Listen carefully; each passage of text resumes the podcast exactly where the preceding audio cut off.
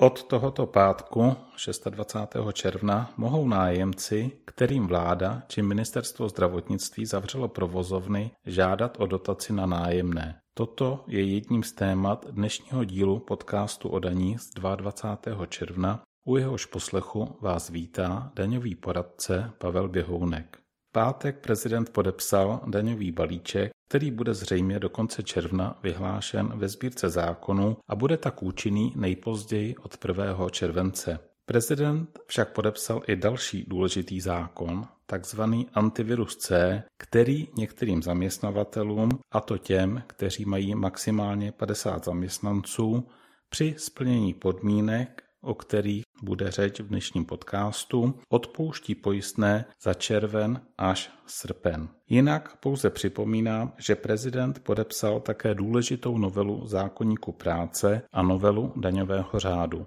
Novela daňového řádu je účinná od 1.1.2021 2021 a pokud jde o zákonník práce, Například důležité pracovně právní změny v oblasti dovolené budou účinné právě také od 1.1.2021. 2021.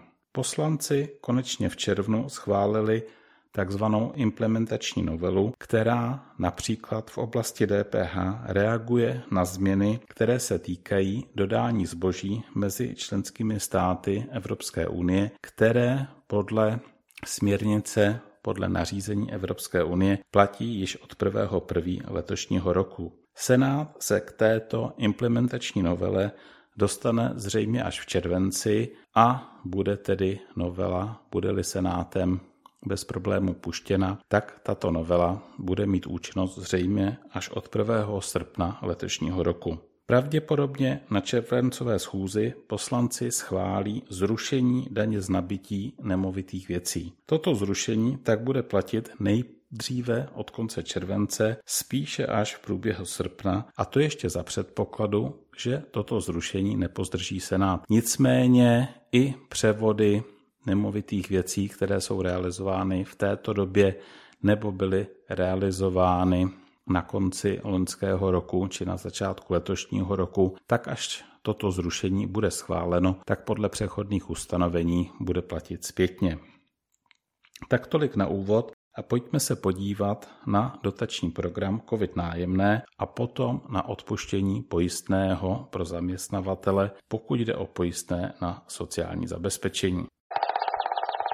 V pátek Ministerstvo průmyslu a obchodu konečně vyhlásilo dotační program COVID nájemné s tím, že žádat bude možné prostřednictvím systému Ministerstva průmyslu a obchodu, ten ovšem zatím přístupný není, od tohoto pátku, od 26. června od 9 hodin ráno. Žádosti bude možné podávat až do konce září. Vzhledem k tomu, že dotace není nárokovatelná a celý dotační program je omezen celkovou částkou 5 miliard, tak asi není radno s podáváním žádosti příliš otálet. Nárok na dotaci je pouze ve vztahu k nájmu provozovny, která byla alespoň po část období od 1. dubna do 36. uzavřena v úvozovkách rozhodnutím z hora.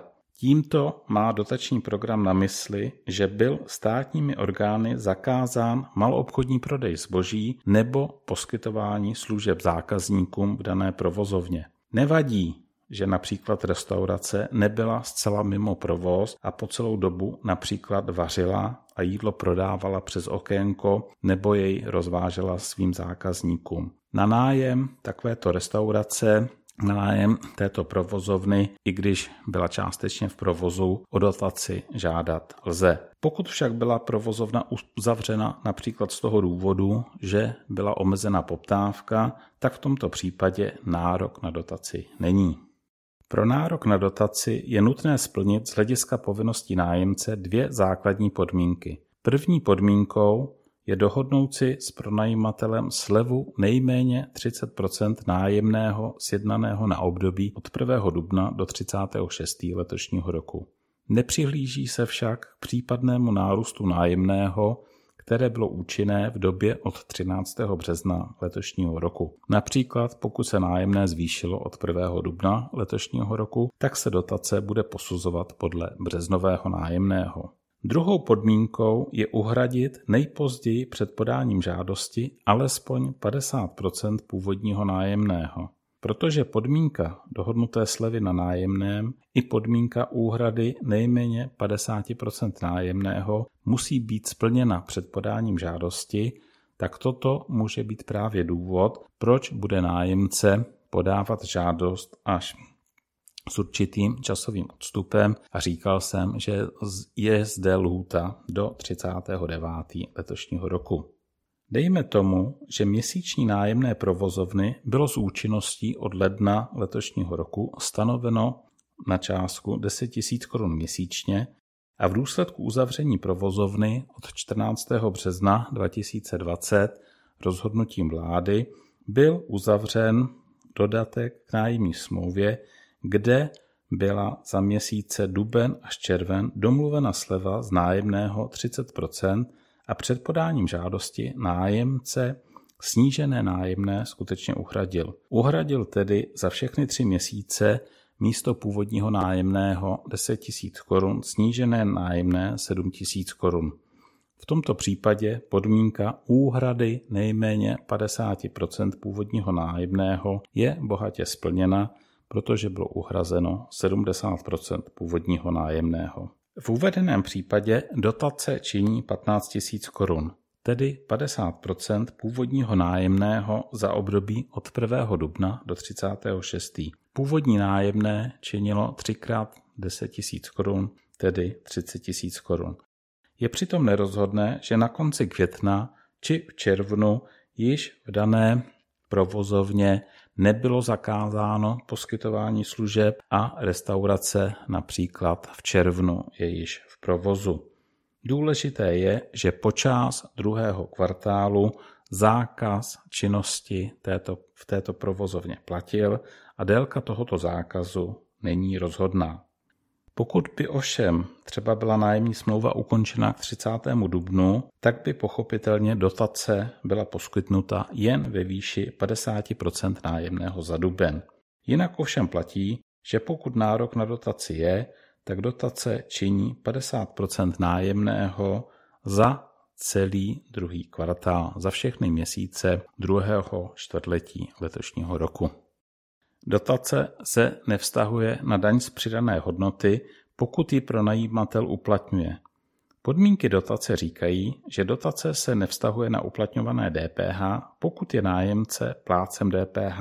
Protože však standardně může nájem nemovité věci pronajímatel zatěžovat DPH jen tehdy, pokud je nájemce plácem DPH, tak je uvedená podmínka v podstatě nadbytečná. Pokud by pronajímatel poskytl slevu například 40% tak dotace stále činí 50% původního nájemného. Pokud by sleva činila 50% tak by veškeré uhrazené nájemné před podáním žádosti, musíme si uvědomit, že je zde podmínka pro podání žádosti uhradit před podáním žádosti alespoň 50% původního nájemného, tak v tomto případě by následná dotace nájemci plně kompenzovala úhradu nájemného. Pokud by pronajímatel poskytl slevu například 60%, tak by již dotace nenáležela, protože by nájemce uhradil jen 40% původního nájemného a nebylo by možné splnit podmínku úhrady minimálně 50% původního nájemného před podáním žádosti. Dotační titul COVID nájemné pamatuje také na pronájem státního majetku, kde nemůže být poskytována sleva na nájemném. V tomto případě musí být před podáním žádosti uhrazeno 80% nájemného a dotace činí právě těchto 80% nájemného. Další podrobnosti můžete nalézt v informaci, která byla dnes rozeslána na e-maily registrované k odběru novinek na www.behounek.eu v sekci registrace. Pokud jste si u nás objednali nějakou zvukovou nahrávku či komentář, anebo jste nám přispěli za poskytované informace částkou alespoň 50 korun včetně DPH, tak jste dostali rozšířenou verzi této informace. Pokud jste dostali zkrácenou verzi a cokoliv si u nás objednáte tak potom dodatečně dostanete přístup k uvedené rozšířené verzi informace. Tak to by bylo k programu COVID nájemné a řekneme si o odpuštění pojistného na sociální zabezpečení pro některé zaměstnavatele. Jak jsem říkal v úvodu, na vyhlášení ve sbírce zákonu čeká zákon odpouštějící některým zaměstnavatelům pojistné na sociální zabezpečení. Jedná se tedy o pojistné ve výši 24,8% vyměřovacího základu, které je nákladovou položkou zaměstnavatele a které také vstupuje do superhrubé mzdy. Schválený zákon pojistné odpouští za měsíce červen, červenec a srpen.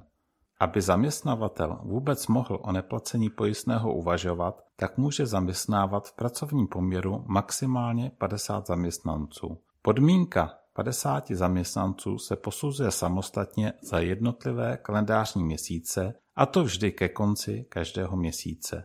Může se tedy stát, že ke konci června bude zaměstnavatel zaměstnávat 50 zaměstnanců, ke konci července 51 a ke konci srpna zase 50. Potom by neplacení pojistného za červenec nepřipadalo do úvahy, protože k 31. červenci by zaměstnavatel zaměstnával více než 50 zaměstnanců.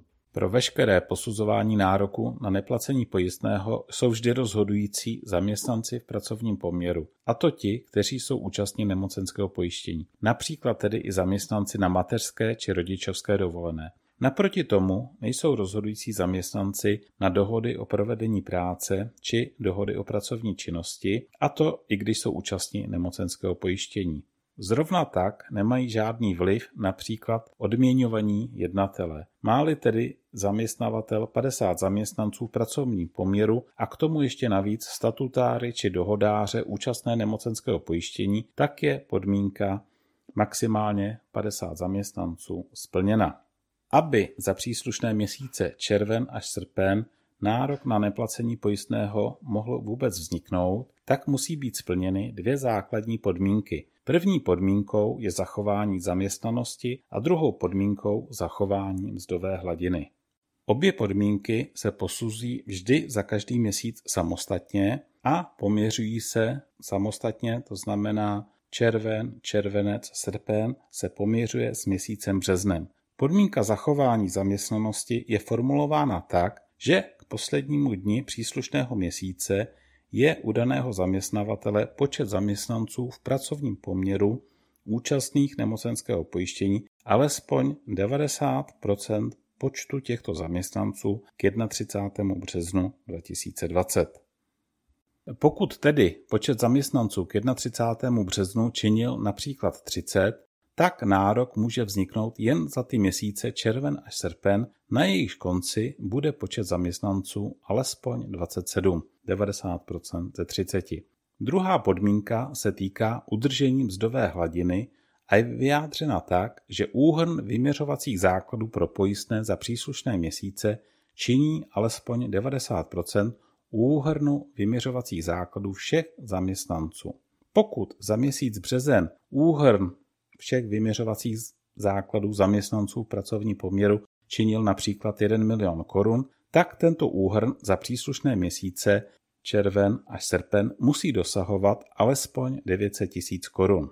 Jak jsem říkal, rozhodující jsou zaměstnanci v pracovním poměru.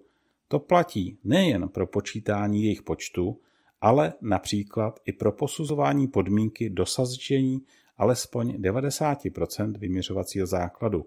Pokud tedy má zaměstnavatel například zaměstnance na dohody o pracovní činnosti s odměnou alespoň 3000 korun měsíčně, či jednatele odměňované částkou alespoň 3000 korun měsíčně, tak jejich vyměřovací základ se musí při výpočtu vyloučit.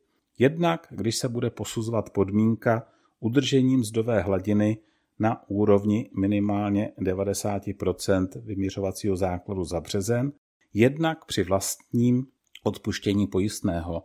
Tím chci říci, že pojistné za statutáry či dohodáře zákon neodpouští. Při posuzování podmínky udržení mzdové hladiny nelze zohlednit žádné důvody. Například zaměstnavatel mzdovou hladinu udrží, to znamená nesnížil mzdy, ale úhrn vyměřovacích základů za březen byl mimořádně vysoký, například z důvodu vyplacení ročních prémií za rok 2019. Nebo zaměstnavatel nesplní podmínku za červen, a to z toho důvodu, protože hodně zaměstnanců v červnu pobírá například ošetřovné a tím pádem nechodí do práce a jejich vyměřovací základ je odpovídajícím způsobem nižší. Poprvé bude možné odpuštění pojistného uplatnit za červen. O odpuštění se nebude nějak žádat, ale odpuštěná částka pojistného se uvede v přehledu, který zaměstnavatel podává vždy do 20. dne následujícího kalendářního měsíce. Za červen je tedy lhůta pro podání tohoto přehledu zhruba ode dneška za měsíc. Formulář přehledu bude muset být z důvodu odpuštění pojistného novelizován, bude doplněn. Budou-li podmínky splněny, pro zjednodušení jsem upozornil jen na ty nejzákladnější podmínky, bude výpočet odpuštěného pojistného poměrně pracný a kdo to nebude chtít dělat na koleně, tak si bude muset aktualizovat mzdový program. Alespoň v těch případech, kdy zaměstnavatel některým zaměstnancům vyplácí více než 1,5 násobek průměrné mzdy, to znamená více než 52 253 korun. Pokud by totiž vyměřovací základ některého ze zaměstnanců byl vyšší, tak by bylo odpuštěno jen pojistné, které se vztahuje k uvedenému limitu vyměřovacího základu 52 253 korun. Před rokem byla kvůli zrušení karenční doby a nepatrnému snížení pojistného za zaměstnavatele z 25 na dnešních 24,8% nutná letní aktualizace mzdových programů. Teď aktualizace úplně nutná nebude, u všech zaměstnavatelů, například pokud mají více než 50 zaměstnanců a vůbec to u nich nepřipadá do úvahy, anebo je u nich výpočet poměrně jednoduchý, protože žádný ze zaměstnanců nepobírá odměnu vyšší než 1,5 násobek průměrné mzdy, nemá vyšší hrubou mzdu než 52 253 korun.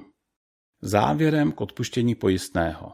Zákon sice hovoří o odpuštění, ale toto odpuštění je řešeno snížením vyměřovacího základu pro pojistné za zaměstnavatele. Protože toto pojistné vstupuje do superhrubé mzdy, tak je pochopitelně otázkou, zda má odpuštění pojistného dopad na superhrubou mzdu. Protože zákon o daní z příjmu v úpravě superhrubé mzdy uvádí, že se nepřihlíží ke slevám nebo k mimořádným slevám na pojistném u zaměstnavatele, ani k jiným částkám, o které si zaměstnavatel snižuje odvody pojistného, tak finanční zpráva bude nepochybně zastávat názor, že superhrubou mzdu odpuštění pojistného neovlivní. Nemyslím si, že je to tak úplně jednoznačné, ale předpokládám, že finanční zpráva v této věci žádné pochybnosti nepřipustí a bude trvat na superhrubé mzdě bez promítnutí odpuštěného pojistného. Tak to by bylo pro dnešek vše. Nejpozději 1. července nabude účinnosti daňový balíček, jehož obsahem bude například přeřazení ubytování a některých dalších služeb do 10% sazby daně. Takže příště se budeme věnovat hlavně tomuto daňovému balíčku. O přeřazení vybraných služeb z 15% do 10% sazby DPH si můžete přečíst článek v sekci informace na www.behounek.eu, který je nazvaný Sazby DPH v roce 2020. Tak pěkné dny a za týden naslyšenou.